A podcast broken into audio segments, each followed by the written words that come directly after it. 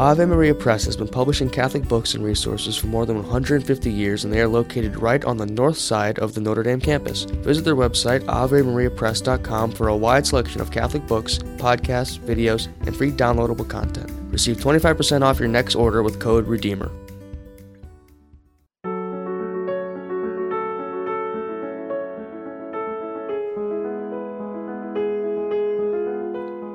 Church Life Today is brought to you in part by Notre Dame Federal Credit Union and our listeners. Praying for the dead. That is a spiritual work of mercy, but does it really do anything? Do our prayers matter to the dead? Do the dead matter to us? I wanted to find us some help in understanding this practice of the Christian faith, so I have invited Professor John Cavadini to talk with us about his own practice of praying for the dead and about the love of Christ poured out for us and about our communion with the dead in the Eucharist. Yes, of course, these are theological matters, but they are also matters of devotion, matters of grieving and longing and hope. I think that what we are about to talk about will matter to you and I know that it will matter to me. If you've been listening to our show for some time, you know that I am working on a project between my own McGrath Institute for Church Life and Ave Maria Press about our relationship with our beloved dead. This is part of a book I am writing on this topic. As part of the project, I've been talking with people about their memories of and their hopes for their beloved dead. In some ways, about praying for the dead. I've asked a few of those people if they'd be willing to record an episode for our show so you can listen in too. And this episode, in a way, stands in that line. There were three episodes prior to this one in that line where I hosted first Laura Kelly Fanucci, then Stephanie Dupre, and finally Robert Cording. You may want to check out those episodes on our podcast if you like this one. By the way, John Cavadini, my guest for today. He's professor of theology and McGrath Cavadini director of the McGrath Institute for Church Life at Notre Dame, which makes him my boss. As for me, I'm Leonard DiLorenzo. This is Church Life Today, a production of the McGrath Institute for Church Life and the Spoke Street Media Network. I'm glad you're here. John, welcome back to the show. Thank you. John, you and I have talked a few times about the spiritual work of praying for the dead. And you've told me that you've been a lot more aware of praying for the dead recently. Why do you think that is? Why have you been more aware of praying for the dead? Well, I think part of it is I'm older. once you reach a certain age, you sort of start becoming aware that you're not going to be here forever, um, maybe more aware than you had been. But also, um, the older you get, the more people, well, you accumulate in your life who have died. And some of these are people you grew up with and are a little bit shocked to find that they're gone and you're still here. Some of it is that you you accompany people who are dying. I was present when my mom died 4 years ago. I wasn't present when my uncle who was 97 almost 98 died, but I was you know in communication with him and so you have these experiences of accompanying people in death more and more, it seems to me, as you get older. So you accumulate a kind of archive or dossier of accompaniment on the one hand, and on the other hand, of people that you've known and who passed away younger than you were, younger than you yeah. are. I am. I want to pray for them. I want to, I want something beautiful to happen to them. I, I care about them still. I didn't stop caring about them because they died. Some of them are people that I just have found out are are dead. I hadn't kept up with them. People who died in abject circumstances. People who died in treatment centers alone. I want something to happen to them that's nice. I don't know how else to put it. I I have hopes for them. Yeah. What does it mean to pray for them? I mean, this is this sounds like a sort of abstract question, but when we're praying for the dead, for people we've known, people we've loved who have died. And as you're saying, you're hoping something beautiful happens to them. You have hopes for them. What do you understand that you're really praying for? Is there a sort of an object to that hope? Is there a direction for that hope?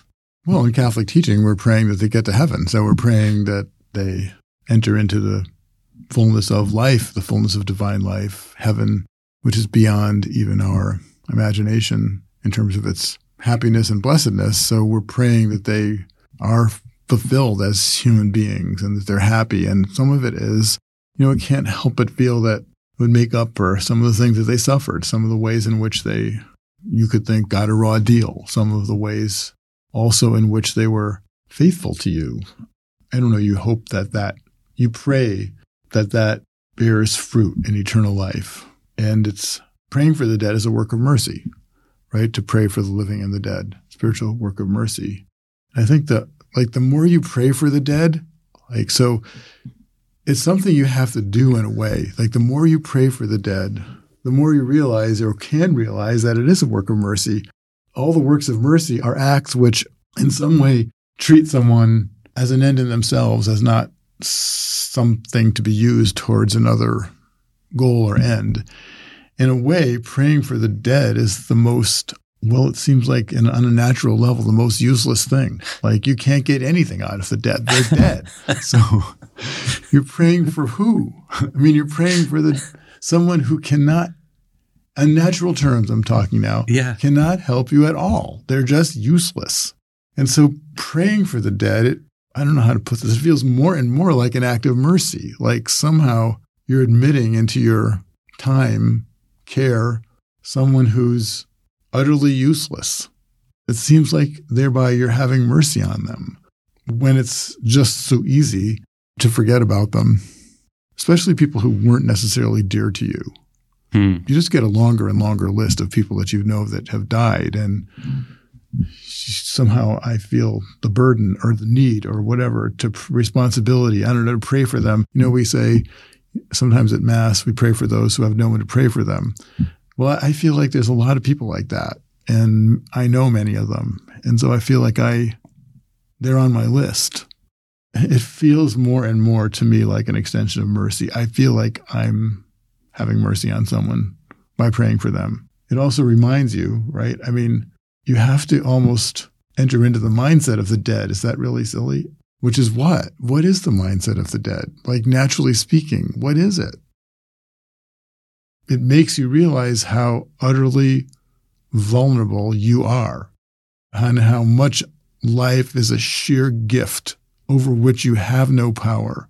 And to pray for someone having a destiny after death, the more you do it, the more you realize you're praying for something that's a sheer gift, especially when you include the resurrection of the body and life everlasting. Amen. This is like you have no power over it, just like you have no power over death. So, in some way, praying for the dead is giving yourself to God too. It's giving yourself to God in a way that acknowledges your utter dependence because you have to face that if you're going to pray for the dead. Mm. And praying for the dead means you face that. You know, to speak of praying for the dead or to recognize praying for the dead as one of the spiritual works of mercy to recognize an opportunity for mercy is also to recognize the suffering that's in front of you. And in, as you're saying, the helplessness of the dead and the extreme form of vulnerability, powerlessness. I wonder here if, if you could think about the Christian duty of praying for the dead according to the preferential option for the poor, that this biblical doctrine that we ought to make a preferential option for those who are poor, not for any other reason, first of all, than because God has made a preferential option for the poor. Is there a way in which this duty of praying for the dead also falls within that broad sweep of the preferential option? Absolutely, it does, because the dead are the poorest of all in a way. Naturally speaking, they have nothing, nothing at all.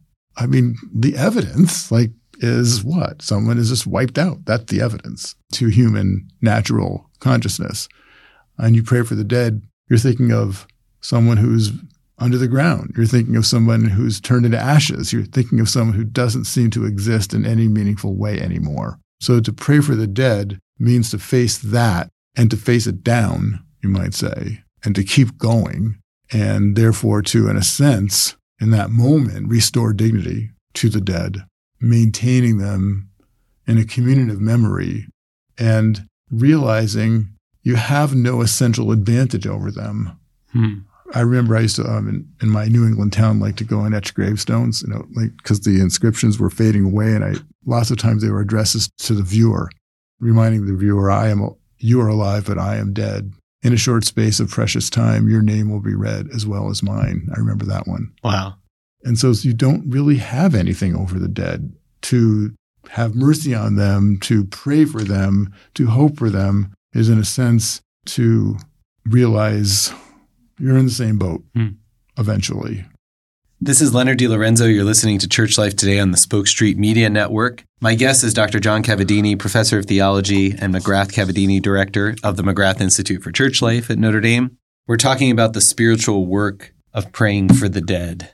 You mentioned briefly uh, a moment ago about the resurrection of the body, life everlasting, amen. And to think about the resurrection of the body, of our bodies, might draw for us questions about what would our resurrected bodies be. And I remember here you've talked to me before about St. Augustine's treatment, questions about the resurrected body that come especially in book 22 of the City of God, where he gets sometimes quite specific about questions about the resurrected body, God's remembering of us according to our bodies. Questions like whether women will retain their sex in resurrected bodies or for those who die in infancy, will they inherit mature bodies in the resurrection? These would have been maybe questions that people would have posed.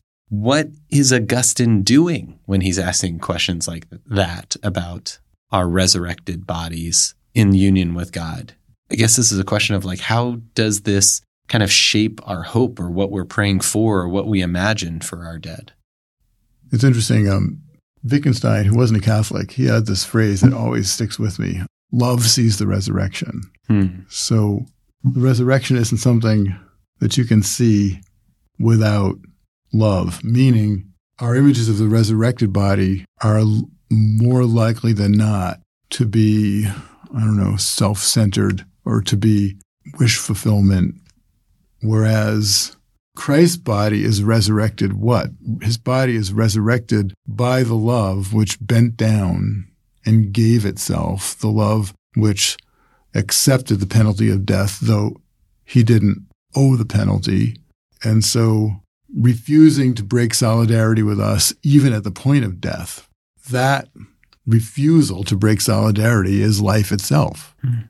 And so that love is life, and we're always resisting that love. Therefore, we're always resisting the resurrection in some sense. We're always resist, resisting the sight of the resurrected one and we're always resisting in our own imagination in a way what the resurrected body would be like. We're trying to make it more like now, only somewhere else. where it's easier to what organize a baseball game like, or something um, like we would be doing here. Only love sees the resurrection. So it's the Eucharistic life. It's the life formed in devotion to and communion in the passion that begins to be able to see the resurrection, it seems to me. And so Augustine has this picture of, of the resurrected body. Some of it is a little bit amusing. Like he thinks that everyone will be raised in the body that they had when they were 33 or would have had if they had lived to 33. because, of course, it's symbolic. 33 is the age at which Christ died. Uh-huh. But he's also thinking that's probably your prime. Okay. Um, so you'll be, you're going to be raising your prime. You're not going to be around. Um, but the symbolism is important because we're going to have attained the full stature of the human being Christ. So there, what he means is he points out that Christ had his wounds, the resurrected body. He's asked, told John, you know, you can feel them. So he still has his wounds. And he extrapolates from that. He imagines then that the martyrs will be raised with their wounds because these wounds, they're glorified, but they're still there. They are the embodied memories of love, like what the works of love were done in this body. And the body is raised, you could say, as a testimony to the works of love that were done in this body and that were perfected in this body. So, in a sense, he's saying you'll rise in your prime, you know, at 33, but you also have the marks that love inscribed on your body, and in particular that suffering, that the suffering that you undertook in love inscribed on your body. They're there. So you could think you could extrapolate at any mark. Yeah, like how about thinking about stretch marks? I don't know, of a, of a mother. Those marks are marks of love, of endurance and labor, etc. And so why would they be erased? They won't be, maybe people don't like to think they'll be erased with their stretch, but, the, but the point is the meaning of them will be transparent to the eye. You'll see mm. the love in the mark on the body. The same thing with people who say, well, how will I recognize my grandmother? I know her as a person with wrinkles and someone whose face is obviously aged. How will I recognize her? Will she be the same person? And I think Augustine's answer would be that somehow those marks of love, those marks of a, a life lived, eh, long suffering in faith, etc., won't be erased because they're yours and they say something about you, but it doesn't mean that you'll be an old person. It doesn't mean that you'll be aged. It doesn't mean that you'll not be agile or something like that. But it means that someone will be able to see the suffering that love etched on your face. It won't go away. It'll be you, but transparent to the love that made it what it is, just like Christ's wounds are transparent to the love which he bore for us that that endured the sufferings of those wounds. Mm. So in a sense, what does it say that the resurrected body is a glorified body? It means it's one that's fully enlivened by and transparent to the love of Christ poured out on the cross to which we are have communion in the Eucharist. That's the life, that love that's going to embody your resurrected body, enliven it. And the whole of Christian faith really is do you believe it? Do you believe that this love is actually life? Do you believe that this love, which you have when you receive Holy Communion, which you're put into communion with, do you believe that that love is life? And that if you live your life according to that belief, it will have meaning and that meaning will bear fruit unto eternal life. How? Love sees the resurrection, not fantasy.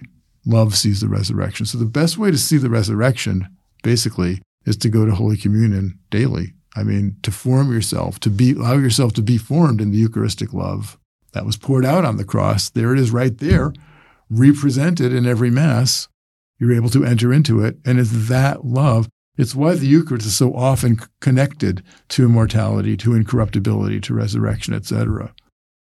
This is Leonard DiLorenzo. You're listening to Church Life Today on the Spoke Street Media Network. I'm talking Dr. John Cavadini. We are talking about the spiritual work of praying for the dead. And speaking of the reception of the Eucharist and the Eucharist as our encounter with the resurrected, by the glorified body given to us, we know that often a mass will be offered for the intention of or for the memory of someone who has died. The mass is offered for them, or in the Eucharistic prayer, we recall, we remember in that prayer those who have died, sometimes by name, sometimes not. How is the Eucharist a sacrament of the communion in that case, of the living and the dead? How are we united to the dead in the Eucharist? Okay, because if you think that the Word, God from God, light from light, true God from true God, He Himself bent down far enough to be not only truly human, to have flesh, to live a human life, but he didn't have contempt for our fallen state, for our state under the curse of death. And as Paul says, so John says he became flesh, but as Paul says, he became a curse. He became sin. He was made into sin for us. In other words, he accepted, became incarnate under the conditions not of the original creation, but of the fall. He had no contempt. He went right into that Jordan River, being numbered among sinners. Being numbered among sinners means being willing to have the fate of a sinner, though you're not one. And he persisted. You know, he didn't come down from the cross. He persisted in that solidarity. He made a fellowship, like he drew us into a fellowship. He didn't get drawn into the fellowship of sinners by joining us. That act of love gave us a fellowship we couldn't give ourselves, namely in Him. That fellowship in him is life. And the fact that he persists in it to the point of death means that it's that love which is victorious over death. That love is what is the life that raises his body in the resurrection.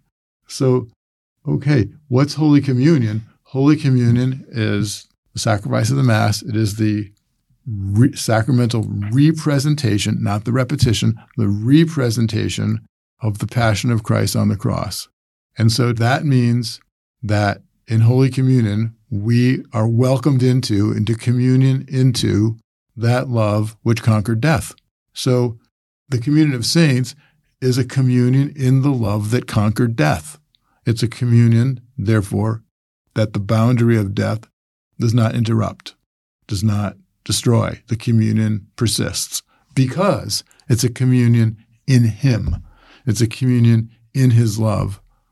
You could say it's a communion in His death mm-hmm. because His death is, you could say paradoxically, well, it is the highest point of his love, his self emptying love, because he doesn't back out of the solidarity with sinners. He takes the hit, which isn't his.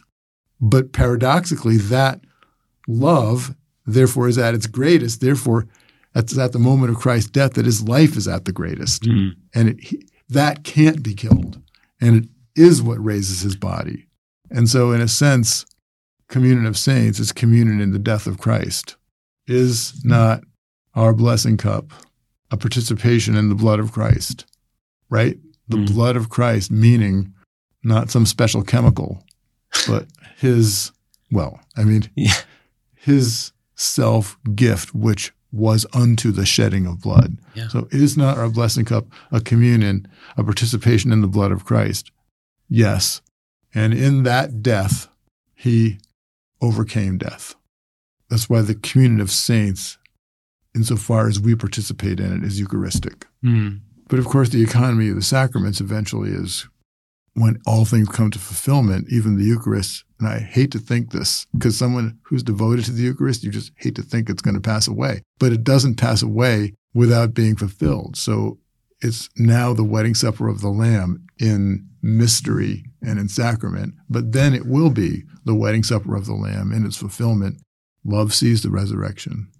It's so beautifully put, and it just opens for me, and I imagine for people listening, our imaginations about the gift of Christ in the Eucharist. And as you were speaking about this, that the furthest point of his gift in solidarity with us in his death, and perhaps even if we look past the Good Friday to Holy Saturday, he took on the helplessness of being dead with the dead, became vulnerable in the same way in which we become vulnerable in our death, but did it as his final act of love.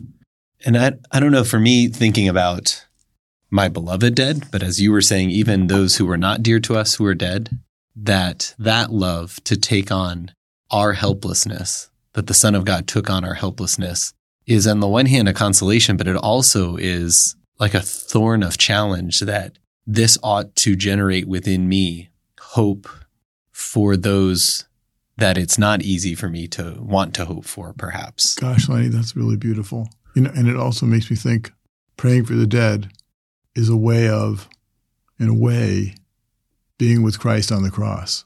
Mm. Right? You're praying for the dead in faith that he took this condition on himself. As you said, even on Holy Saturday, you know, the helplessness of death, so that praying for the dead is like, well, in faith is accompanying Christ on the cross. It's identifying with his identification mm-hmm. with the helplessness and the powerlessness of the dead. Mm. He didn't even have contempt for that. That's the beautiful thing. He had no contempt. He came. I mean, I think, you know, would I have jumped in the Jordan River? Well, not jumped in, but I would have thought, oh my God, see who went in that river? Like, it's like tax collectors and, pro- like, what? Then everyone will think that's what I am. But he didn't care. He went right in the water. and then at the point of death, it's kind of like, first of all, I would have definitely come down from the cross, like, yeah, I'm coming. I'll show you. But it's not just, it's that he didn't have contempt for the dead, for the state of being dead. He took that on too. Mm. That's why as our own death approaches, you might say, there isn't a place in our life that he's not there already. Mm. He's there too because he didn't have contempt. And so when you pray for the dead, it's embracing that, you might say, that Jesus is self, his, his self emptying, taking on the lot even of the dead. When you pray for the dead, you do take on their lot to some extent. You are, you're mindful of, you're there, you're mindful of them. You're, what happened to that person? You're kind of taking on that state in solidarity with them in some way, but you're not doing it without faith. You're doing it in faith. Mm. And so you're, in a sense, then it's like love of enemy. When you pray for your enemy, put it that way, you do feel like Christ on the cross, right? Because Christ died for us when we were still his enemies. So the more you pray for your enemies, the more you're up there on the cross. Praying for the dead is kind of like that. The more you pray for the dead, the more, in a sense, you're on the cross with the Lord, accepting a condition that isn't his Mm. and having no contempt for those who deservedly are dead. We're going right there without contempt and touching even that. And once he touch anything he touches is never the same, including death.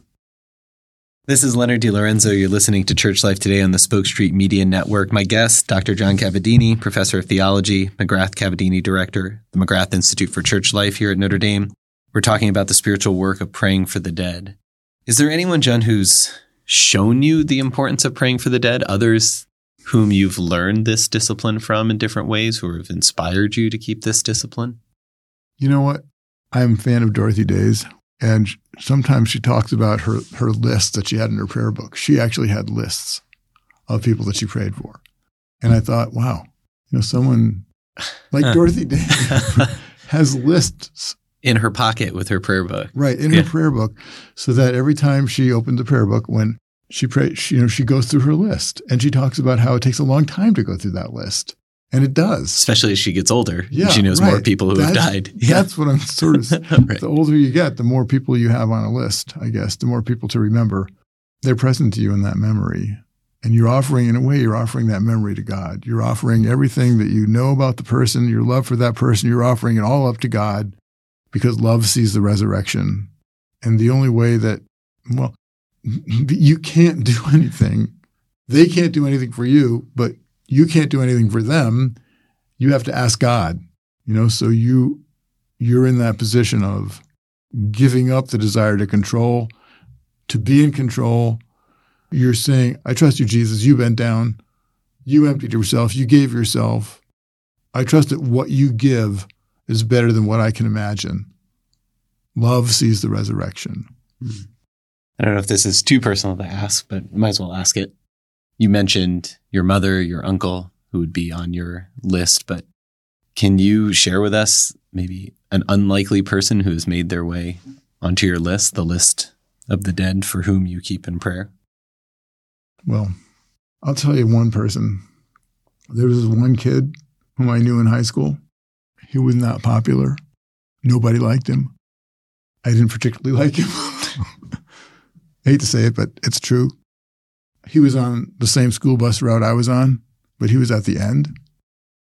I always saved him a seat. I sat in the front and I saved that front seat for him because I knew that if he had to, if he had to go in the back of the bus, the ride to school would be a, just one merciless, like making fun of him the whole time. So I saved him a seat in the front of the bus. He wrote me in, in the yearbook a little note saying, Thanks for sitting with me on the bus. I didn't have a friendship with him. And then about five years ago, I discovered that, that he died in a treatment center alone with nobody. He's on my list, for example. Hmm. I pray for him all the time. And I even told, well, one of my kids about him, and he had a mass said for him. It's very unlikely these kinds of things, there are other people like that. That was the most poignant that that guy who was alone in life, as far as I could tell, was alone in death and in probably not great circumstances. Wouldn't you want him to be surprised Yes. that someone actually does love him more than sitting with him on the bus, sort of grudgingly? Mhm.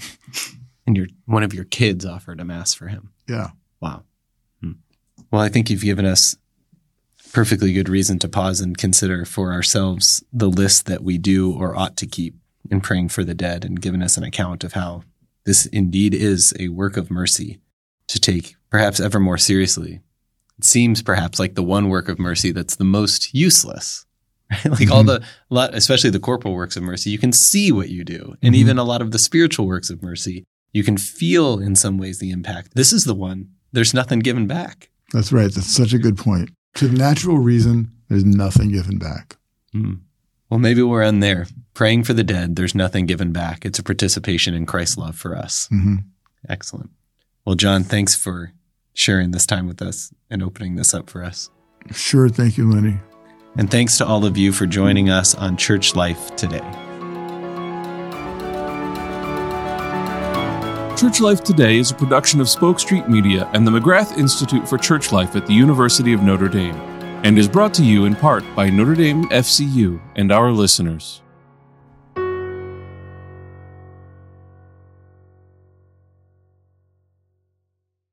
Elevate 150 Financial Checkups at Notre Dame Federal Credit Union. Here's how it works go online and schedule a 30 minute phone call. They'll guide you through your credit report to find ways to improve your financial health. Then they'll send $150 in your name to Redeemer Radio. For information, visit NotreDameFCU.com slash elevate. You already share our values, why not share in our benefits? Notre Dame FCU.